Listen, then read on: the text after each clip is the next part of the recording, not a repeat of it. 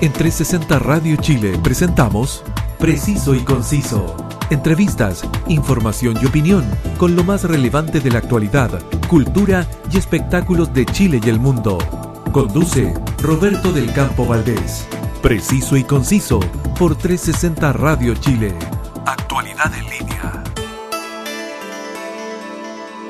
Saludos y gracias por estar en la sintonía de 360 Radio Chile mi casa radial donde estoy cada lunes, miércoles y viernes al mediodía. Salimos al mundo gracias a nuestra señal web y nuestra app que descargas en tu móvil y nos llevas eh, donde quieras para disfrutar 24/7 de toda nuestra programación junto a la más grata compañía musical. Quien te habla, Roberto del Campo Valdés, y estás escuchando Preciso y Conciso. Sin duda que en el último tiempo nos hemos dado cuenta cuán importante es eh, la salud para el bienestar de una persona y de todo su entorno. En Chile, cuando por desgracia se contrae una enfermedad de alto costo, eh, tanto el afectado como todo su entorno ven trastornado todo su mundo a que se debe hacer de todo para conseguir los recursos que permitan costear los tratamientos. Es la realidad de quien tenemos al teléfono, desde la ciudad de Antofagasta, Daisy López. Muchas gracias, Daisy, por acceder a conversar hoy en Preciso y Conciso. Y gracias a usted, eh, Roberto, por eh, darme esta oportunidad de exponer eh, una situación tan importante y tan dramática para muchas personas que, tienen, que seguramente están en un caso o que viven una situación muy similar a la mía. Exactamente, y le agradecemos mucho, eh, de verdad, eh, este contacto, Daisy, porque eh, sabemos lo, lo, delicada que es su condición de salud y, y además sabemos que, que, estos temas siempre son difíciles, siempre, siempre son dolorosos porque son temas tremendamente personales. Junto con esto, estamos con algunas dificultades técnicas, pero de todas maneras hemos querido establecer este contacto por eh, la importancia que, que, tiene esta conversación. Así que nuevamente le, le doy las gracias por eso, señora Daisy. Daisy, lo primero que quiero preguntarle, ¿qué edad tiene usted y quiénes componen su, su grupo familiar?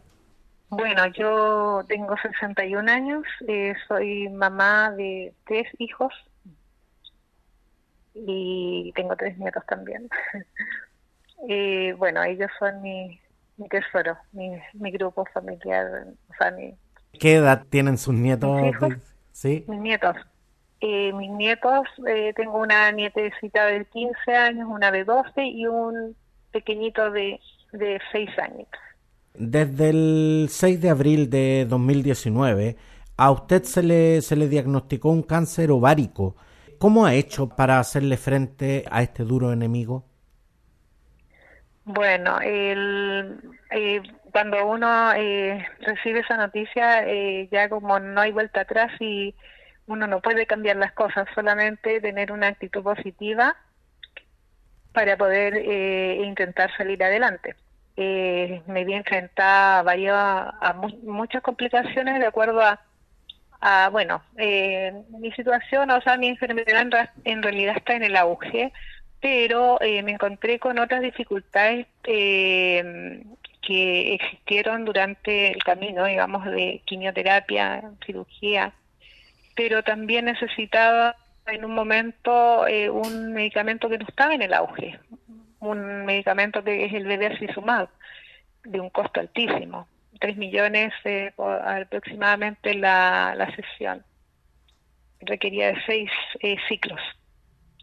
Eh, ahí, bueno, la desesperación de la familia, los amigos, eh, tratando de reunir fondos como para cumplir con ese ese medicamento que en realidad no, no está dentro de la del auge, como les decía. Eh, eso es eh, más o menos lo que eh, viví igual con hartas complicaciones, porque, o sea, la quimioterapia eh, como tratamiento es muy invasiva. Si bien es cierto, me mantuve, o sea, tuve relativa eh, éxito, relativo éxito en el, en la baja de la carga tumoral, eh, a través del tiempo no se ha mantenido esa, esa baja de carga tumoral, sino que ha, ha ido, o sea, han sido unos periodos muy cortos. Entonces, ha sido una vuelta y una vuelta, una recidiva que se llama, en este caso, con una citis, que es un líquido abdominal que se, se acumula en, el, en, el, en la cavidad abdominal porque las metástasis son así cuando ya es un cáncer avanzado.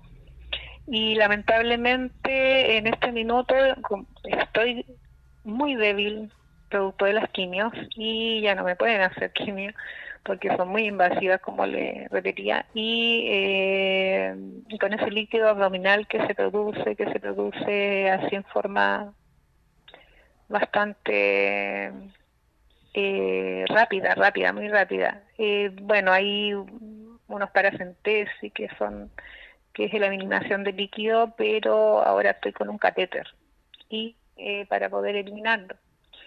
Pero esto no es tan, o sea, no es llegar y, ah, con un catéter ya listo.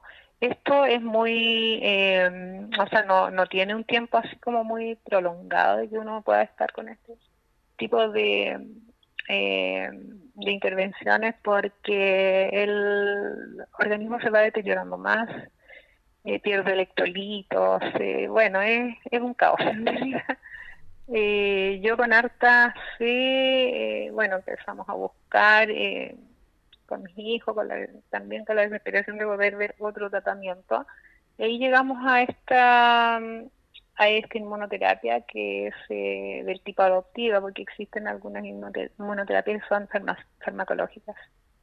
Esta otra es menos invasiva, se trabaja con las células eh, de, lo, de las biopsias de cada persona y es eh, más efectiva según se ha probado y es menos invasiva también, o sea, prolonga más las expectativas de vida y la calidad también de vida.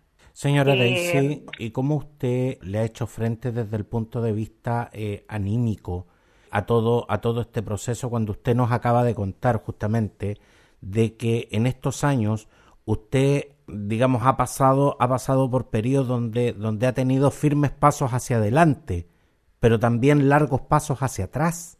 ¿Cómo se vive con esa, con esa constante eh, incertidumbre? Es bastante difícil, difícil para para uno como paciente y difícil para la familia que la está rodeando porque como decía usted, o sea, es una incertidumbre porque igual eh, hay muchas cosas que no dependen de uno porque eh, por ejemplo en el sistema público son los tiempos de espera eh, no puedes optar por la situación eh, económica que te dejan de un momento a otro sin trabajo porque Eh, lamentablemente, bueno, yo boleteaba y también me quedé sin trabajo eh, porque no podía, o sea, eh, enferma y sin derecho a licencia también. eh, y lamentablemente no tiene que atenderse en el sistema público, que no es lo o sea, hay, sabemos que hay muchas falencias. Quizás han mejorado a través un poco de los años, pero igual hay falencias en los tiempos de espera porque está sobrecargado de personas el sistema público, o sea, de muchos pacientes y no, no se puede dar abasto en general.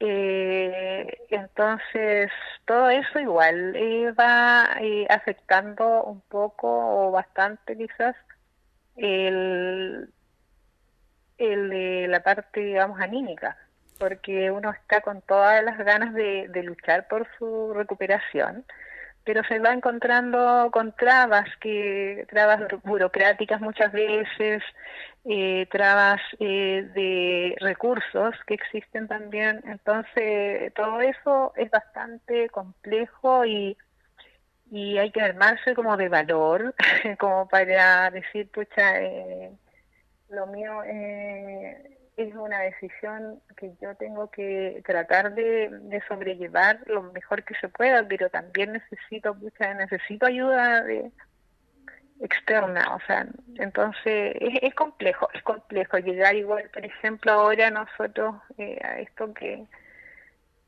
buscar una campaña que cuando cuando debería de existir eh, otras alternativas que fueran igual para todos para que nosotros no tuviéramos que estar así buscando cómo eh, llegar a, financiar una, una terapia tan costosa. Exactamente, señora Daisy. Y de hecho, eh, yo, yo siempre lo he dicho, yo voy a ser tremendamente feliz el día que no tenga que volver a hacer una entrevista como esta pero lamentablemente la, la situación en estos momentos eh, es a la, que, a, la que hay que hacerle frente. Usted nos mencionó que su grupo familiar se compone de, de, sus tres hijos y de, y de sus tres nietos. ¿Cuán importante, señora Daisy, ha sido eh, el apoyo de su familia, no solamente eh, desde el punto de vista económico, sino que en todo lo que implica lo que es la contención emocional en un paciente con estas características? Lo más importante en este caso eh, para un paciente en las condiciones que, o sea, de, cualquier cáncer, que porque la palabra cáncer es terrible, eh, es el apoyo emocional de, los más cercanos, o sea, la familia, los amigos, todo el, la red de apoyo que uno pueda recibir emocional es pero terriblemente importante. Eh, yo en ese sentido me siento muy bendecida, ah, bueno, eh, por mis hijos, porque ellos han sido, en la medida que han podido, eh, una fuente de apoyo primordial junto con mis nietos y mis amigos también. Eh, tengo muchos amigos y amigas que eh, han estado eh, preocupados por mi, por mi salud, con cadenas de oraciones.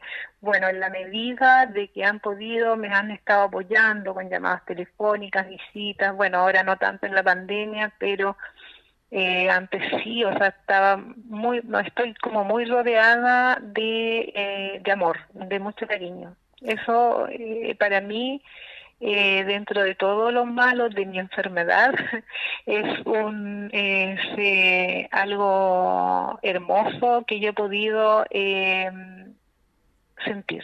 Señora Daisy, yo sé que usted es una es una luchadora. Eh, es una persona que realmente le, ha hecho frente con, con, mucha entereza a todo este duro proceso. Hay, hay momentos en que, en que la, esto la sobrepasa, ¿Hay, hay momentos en que realmente dan ganas de dejarlo todo? Eh, bueno, sí, hay momentos en que eh, las molestias físicas son tan eh, fuertes, eh, uno las trata de enfrentar lo mejor posible, se repite diariamente que el día de mañana será mejor, agradece igual cada día, y pero hay momentos en que ya piensas que ya no se puede luchar más o sea como que eh, sobre todo cuando te encuentras con los problemas burocráticos cuando ahí cuando ya hay, da como lata impotencia así como cuando no puedes eh, acceder a algo que debería de ser ahora ya y resulta de que no sé pues son dos semanas más o un mes por ejemplo, un escáner, que yo necesito, por ejemplo, ahora, me, me tomo un escáner ahora y en el sistema público al mes siguiente está recién divulgado, o sea, recién el informe. Entonces, eso también, o sea, frena, claro, porque uno empieza a pensar, pucha, yo me hice el escáner hoy día, pero ya en un mes más estoy mucho más mal, o sea, cuando yo tenga el resultado de ese escáner, no va a ser el representativo porque yo voy a estar más mal y lo que me pasó ahora hace poco. Y, obviamente estas eh, situaciones retrasan considerablemente su tratamiento. Exactamente. Y, y lo, lo más complicado de esta enfermedad es que avanza a pasos agigantados. Es muy rápido su crecimiento, o sea, su desarrollo, eh, cuando hay las metástasis se van se van van aumentando muy rápidamente, entonces eh, un periodo en que uno esté sin eh, atención o sin eh, sin poder eh, recibir algún tipo de, de, atención que sea para mejorar su condición de salud no no hablo de paliativo porque paliativo es solamente eh, esperar un buen morir. ese, eso, eso es como la impotencia de no poder recibir, o sea, a tiempo lo que uno necesita. Como en este caso, que yo ya no puedo recibir quimio, necesito otro tipo de tratamiento que sea más efectivo y menos invasivo. Señora Daisy, tanto yo como muchos eh, eh, eh, de quienes nos están escuchando en este instante, nunca, nunca hemos padecido un cáncer. ¿Qué siente físicamente una persona con cáncer?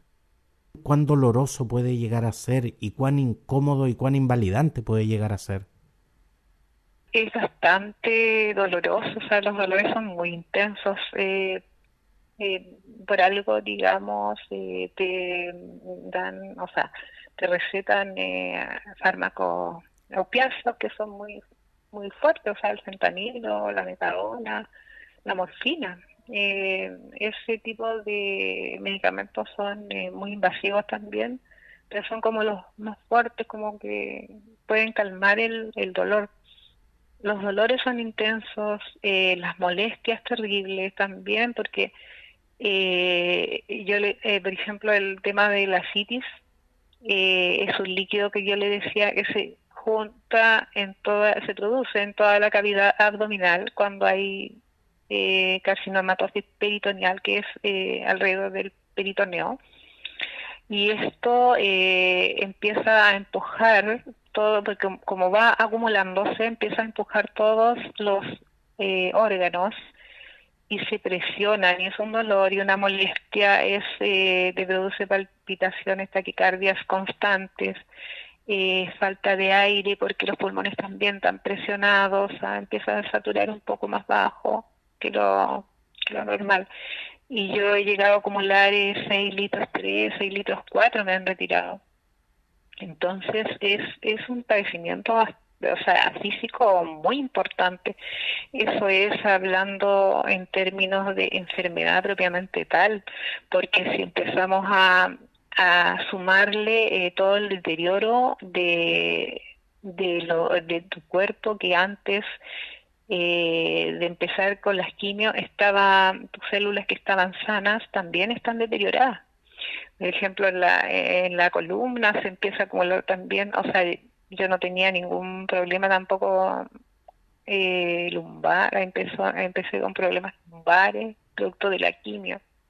En una neuropatía periférica también que se produce por, la quimio, que son eh, molestias eh, las extremidades eh, inferiores y superiores, en las plantas de los pies de repente perdía, o sea, pierdo un poco el equilibrio porque se adormecen los, los, los pies y, empiezan a, digamos, como, como a, impulsos eléctricos se sienten, igual en las manos, de repente se me caen las cosas. Y, y eso es muy invalidante porque uno trata de seguir con su vida semi-normal, pero no lo logra, se, se ralentiza, o sea, no puede tener la misma velocidad con, con que hacías las cosas cotidianas incluso.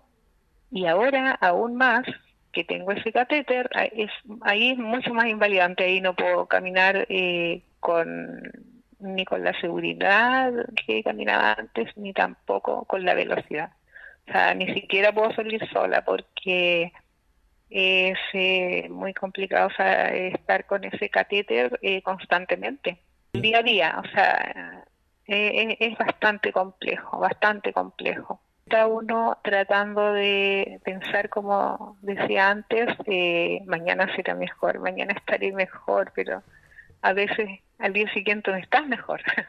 Entonces hay que repetírselo nomás, pero eh, es más o menos eso, es un constante eh, dolor y tratar de, bueno, y, el amor que uno tiene por su familia, por sus amigos, como decía yo, eso es lo que me me mantiene aún con el optimismo de seguir luchando y buscar una esa otra alternativa que, que me pueda eh, dar un poco más de, de tranquilidad física. Señora Daisy, siempre he sido tajante en señalar de que Santiago no es Chile. y que lo que tenemos en Santiago debiera ser lo que hay para, para todo Chile. Cuando se padece una enfermedad como el, como el cáncer ovárico, hay especialistas y usted tiene acceso a tratamiento eh, sin salir de, de, su ciudad.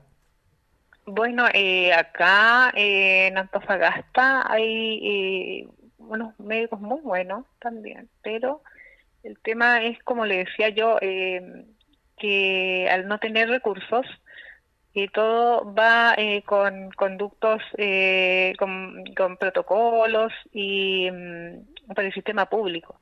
Ese es el, el, inconveniente que yo tuve más que todo. Ah, pero, eh, por ejemplo, si yo me hubiese querido atender a lo mejor más rápidamente, como fue en un principio que viajé a Santiago, a la FAL, pero para confirmaron el diagnóstico, pero eh, me, ahí me podían operar inmediatamente, pero no pude hacerlo porque lo era demasiado caro, o sea, estaba fuera de mi alcance. Y, y así, o sea, yo creo que si yo hubiese estado eh, preparada económicamente como para esto, que uno nunca, nunca piensa que le va a ocurrir, eh, claro, en Santiago justamente me hubiese atendido mucho más rápido y ah, quizás no estaría con este catéter porque se hubiese detectado, o sea, se hubiese podido extirpar eh, mayor, la mayor cantidad de, de masa tumoral y no eh, la metástasis que estaba tan adherida que no se pudo extirpar en una, una de las cirugías. Señora Daisy, usted nos está diciendo de que si usted hubiese tenido los recursos económicos para realizarse esa operación, ¿hoy estaría sana?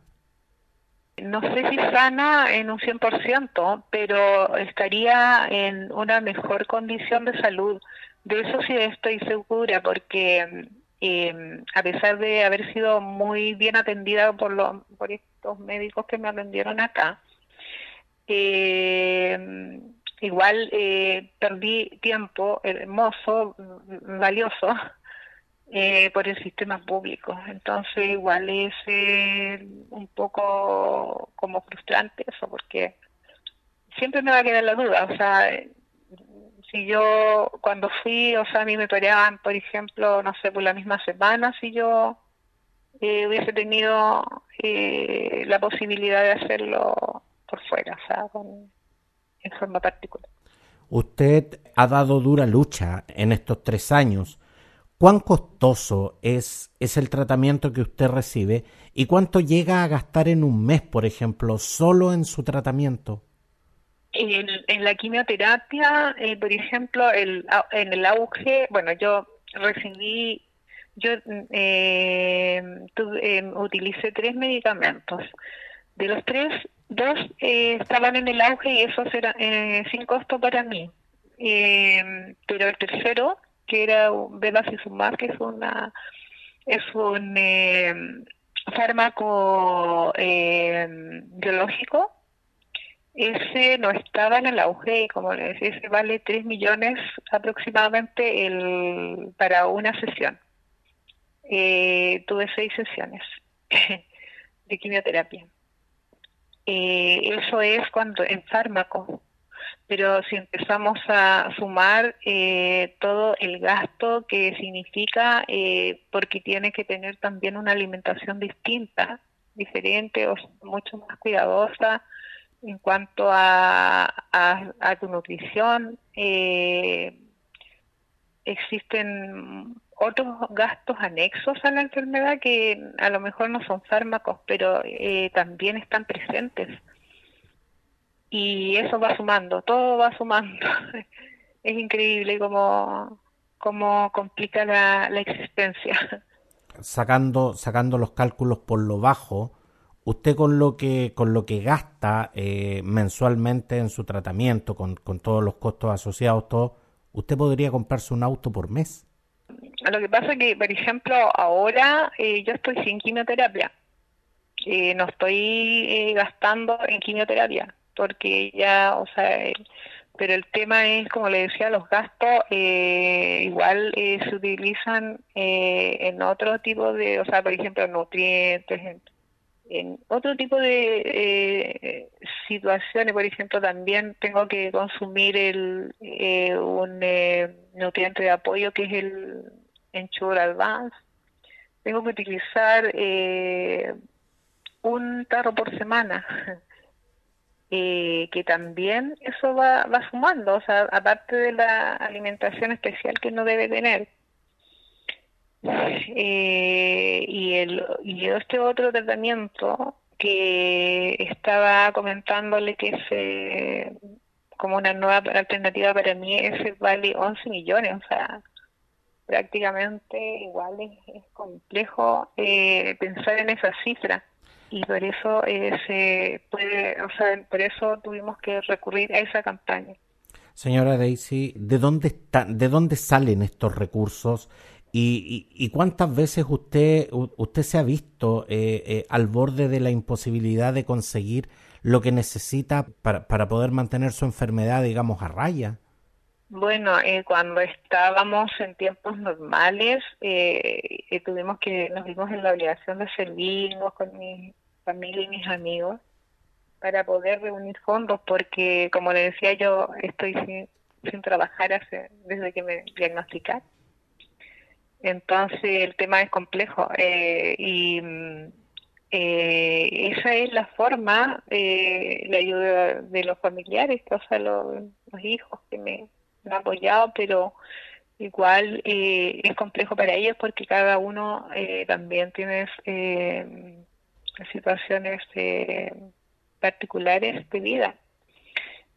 sus, sus familias también, los pequeños entonces, igual es, complejo. Y, eso es, o es, es una realidad que existe en Chile, o sea, no tenemos eh, cómo financiar una, una enfermedad de esta magnitud. Señora Daisy, en este preciso instante, eh, usted está realizando una campaña para, para, conseguir los recursos, para seguir luchando. Y toda su familia, yo, yo sé que la está apoyando, pero queremos visibilizar y, y ojalá sensibilizar a todos quienes eh, nos escuchan. ¿Cómo, ¿Cómo podemos hacerle, hacerle llegar nuestro aporte? El, la campaña, bueno, como de partida eh, lo conversamos y bueno, como son tiempos difíciles y es, sea, eh, sabemos así como país, por la pandemia, eh, sabemos que es difícil para cada persona hacer una donación importante, pero eh, por eso se nos ocurrió eh, una lucatón, porque una luquita, o sea, un mil pesos, no es tan complicado quizás para una persona, pero el tema es que como, eh, como es son mil pesos que nosotros estamos solicitando por persona para no ocasionarle ningún problema a quienes quieran donar, que no puedan hacerlo. Eh, tenemos que conseguir 11.000 personas eh, para poder. Entonces, eh, ese es el tema que queremos, o sea, necesitamos llegar a mucha gente, a mucha gente para que esas personas que son contactadas puedan divulgarlo, difundir nuestra nuestra solicitud con y podamos llegar a lograr la meta lo más pronto posible, porque como les decía, estoy contra el tiempo. Eh, mi, situación cada día se agrava más. y cada día estoy un poco más débil, entonces eh, necesito rápido esta nueva esperanza de vida.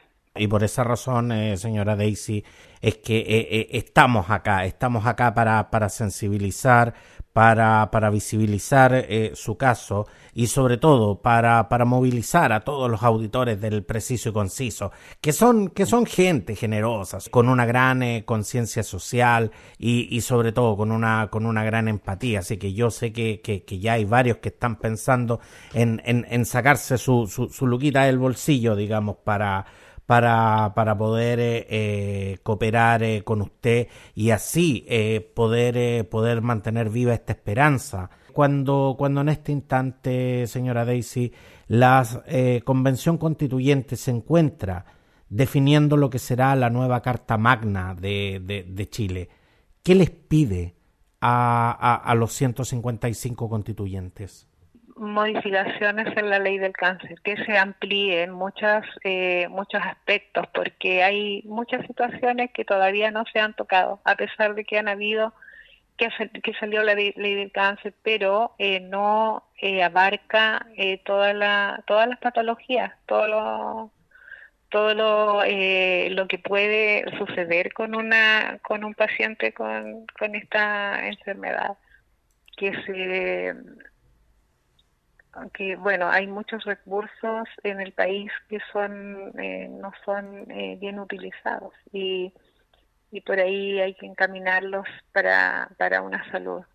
Eso es como digamos como un, como los tratamientos que tenemos que tener quienes estamos afectados a esta enfermedad pero también yo creo que hay que dictar como leyes quizás eh, preventivas o sea como como que existan eh, situaciones de, que puedan, eh, de que las personas puedan eh, verse, no sé, como estarse chequeando para no llegar en un momento eh, a tener un diagnóstico tan lapidario, porque en el caso mío, yo fui diagnosticada con un cáncer avanzado, o sea, ya está en un estadio 3C, que es casi 4.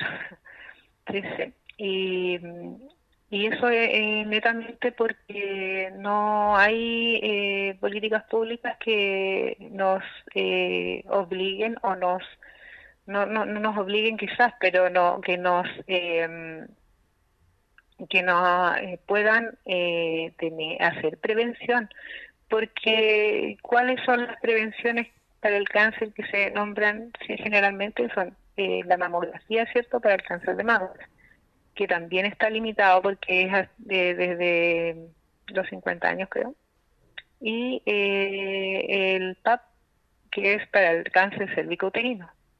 Eh, yo tenía mis, mis controles normales y estando tan cerca el útero del ovario, eh, nunca me salió una, un problema porque no era un cáncer cervicouterino. Viendo entonces, igual esas medidas, esas políticas públicas también deberían de enfocar o ir un poco más allá de lo que se está otorgando. Y bueno, ahí yo tengo bastante esperanza en esta convención porque igual hay una persona que es un constituyente que tiene un problema de también cáncer. Eh, eh, eh, Rodrigo Rojas Bade, el famoso, el famoso pelado Bade, a quien, a quien también le, enviamos un cariñoso saludo. Un cariñoso saludo desde acá.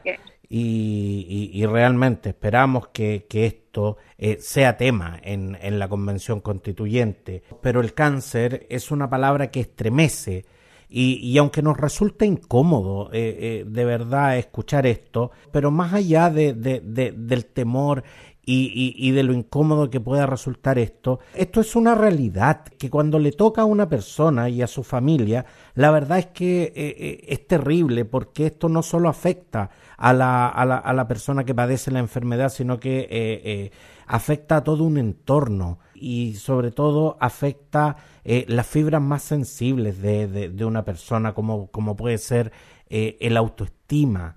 Por lo tanto, en este instante le pido eh, a todos quienes nos están escuchando que, que, se pongan una mano en el corazón y también se pongan una mano en el bolsillo.